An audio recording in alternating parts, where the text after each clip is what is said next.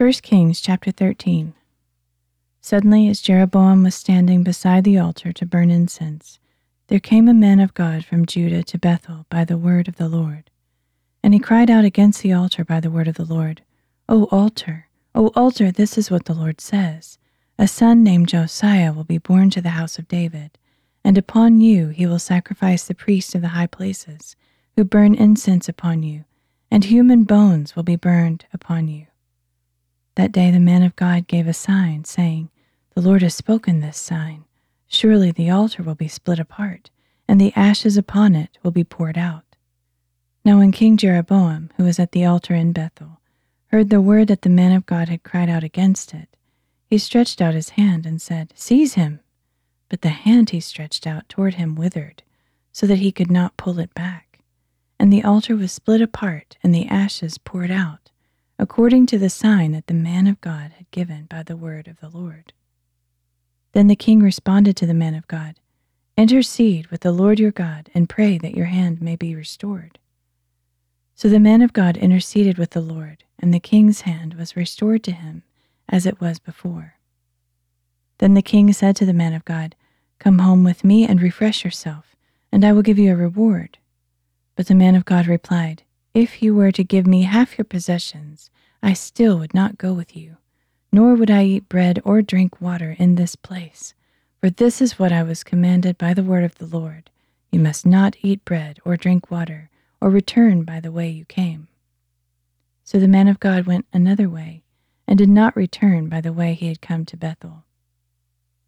Now a certain old prophet was living in Bethel, and his sons came and told him all the deeds that the men of God had done that day in Bethel. They also told their father the words that the men had spoken to the king. Which way did he go? their father asked. And his sons showed him the way taken by the men of God who had come from Judah. So the prophet said to his sons, Saddle the donkey for me. Then they saddled the donkey for him, and he mounted it, and went after the men of God. He found him sitting under an oak tree, and asked, Are you the men of God who came from Judah? I am, he replied. So the prophet said to the man of God, Come home with me and eat some bread. But the man replied, I cannot return with you, or eat bread, or drink water with you in this place. For I have been told by the word of the Lord, You must not eat bread, or drink water there, or return by the way you came. Then the prophet replied, I too am a prophet like you, and an angel spoke to me by the word of the Lord, saying, Bring him back with you to your house, so that he may eat bread and drink water. The old prophet was lying to him, but the man of God went back with him, ate bread in his house, and drank water. While they were sitting at the table, the word of the Lord came to the prophet who had brought him back. And the prophet cried out to the man of God who had come from Judah This is what the Lord says Because you have defied the word of the Lord and have not kept the commandment that the Lord your God gave you, but you went back and ate bread and drank water in the place where he told you not to do so. Your body shall never reach the tomb of your fathers. And after the man of God had finished eating and drinking, the old prophet, who had brought him back, saddled the donkey for him. As he went on his way, a lion met him on the road and killed him, and his body was left lying in the road, with the donkey and the lion standing beside it. And there were men passing by who saw the body lying in the road with the lion standing beside it and they went and reported this in the city where the old prophet lived. When the prophet who had brought him back from his journey heard this, he said, It is the man of God who disobeyed the command of the Lord. Therefore the Lord has delivered him to the lion, and it has mauled him and killed him, according to the word that the Lord had spoken to him. Then the old prophet instructed his sons, Saddle the donkey for me. So they saddled it and he went and found the body lying in the road, with the donkey and the lion standing beside it. The lion had not eaten the body or mauled the donkey. So the old prophet lifted up the body of the man of God, laid it on the donkey, and brought it back to his own city to mourn for him and bury him. Then he laid the body in his own tomb, and they lamented over him, Oh, my brother! After he had buried him, the prophet said to his sons, When I die, you must bury me in the tomb where the man of God is buried lay my bones beside his bones, for the message that he cried out by the word of the Lord against the altar in Bethel, and against all the shrines on the high places in the cities of Samaria will surely come to pass. Even after these events, Jeroboam did not repent of his evil ways, But again he appointed priests for the high places from every class of people. He ordained any one who desired to be a priest of the high places, and this was the sin of the house of Jeroboam that led to its extermination and destruction from the face of the earth.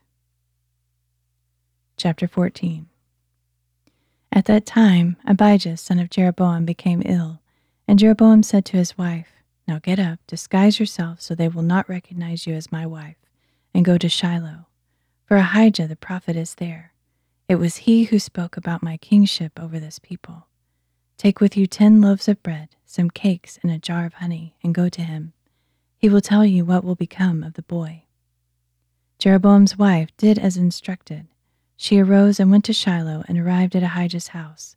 Now Ahijah could not see, for his eyes were dim because of his age.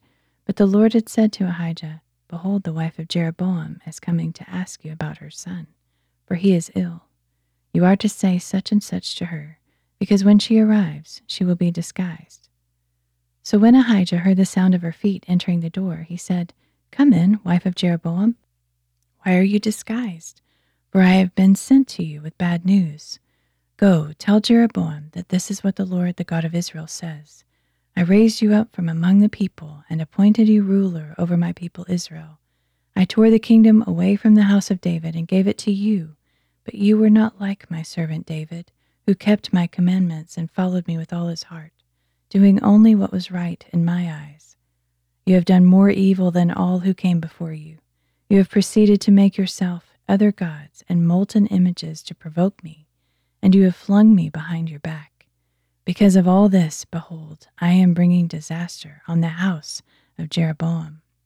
I will cut off from Jeroboam every male, both slave and free, in Israel. I will burn up the house of Jeroboam as one burns up dung until it is gone. Anyone belonging to Jeroboam who dies in the city will be eaten by dogs, and anyone who dies in the field will be eaten by the birds of the air, for the Lord has spoken. As for you, get up and go home. When your feet enter the city, the child will die. All Israel will mourn for him and bury him, for this is the only one belonging to Jeroboam who will receive a proper burial, because only in him has the Lord, the God of Israel, found any good in the house of Jeroboam. Moreover, the Lord will raise up for himself a king over Israel who will cut off the house of Jeroboam.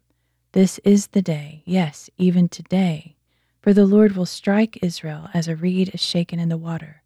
He will uproot Israel from this good land that he gave their fathers, and he will scatter them beyond the Euphrates, because they have made their Asherah poles, provoking the Lord to anger. So he will give Israel over on account of the sins Jeroboam has committed, and has caused Israel to commit. Then Jeroboam's wife got up and departed for Tirzah, and as soon as she stepped over the threshold of the house, the boy died. And they buried him, and all Israel mourned for him, according to the word that the Lord had spoken through his servant Ahijah the prophet. As for the rest of the acts of Jeroboam, how he waged war, and how he reigned, they are indeed written in the book of the Chronicles of the Kings of Israel. And the length of Jeroboam's reign was twenty two years, and he rested with his fathers, and his son Nadab reigned in his place. Meanwhile, Rehoboam, son of Solomon, reigned in Judah.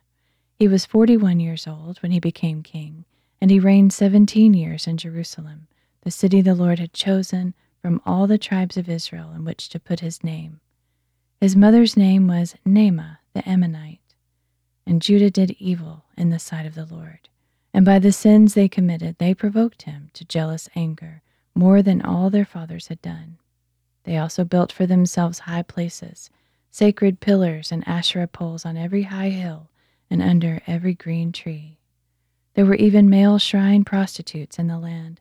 They imitated all the abominations of the nations the Lord had driven out before the Israelites. In the fifth year of Rehoboam's reign, Shishak, king of Egypt, came up and attacked Jerusalem. He seized the treasures of the house of the Lord and of the royal palace. He took everything, including all the gold shields that Solomon had made. Then King Rehoboam made bronze shields in their place and committed them to the care of the captains of the guard on duty at the entrance to the royal palace. And whenever the king entered the house of the Lord, The guards would bear the shields, and later they would return them to the guardroom. As for the rest of the acts of Rehoboam, along with all that he did, are they not written in the book of the Chronicles of the Kings of Judah? There was war between Rehoboam and Jeroboam throughout their days, and Rehoboam rested with his fathers and was buried with them in the city of David. His mother's name was Naamah the Ammonite, and his son, Abijam, reigned in his place.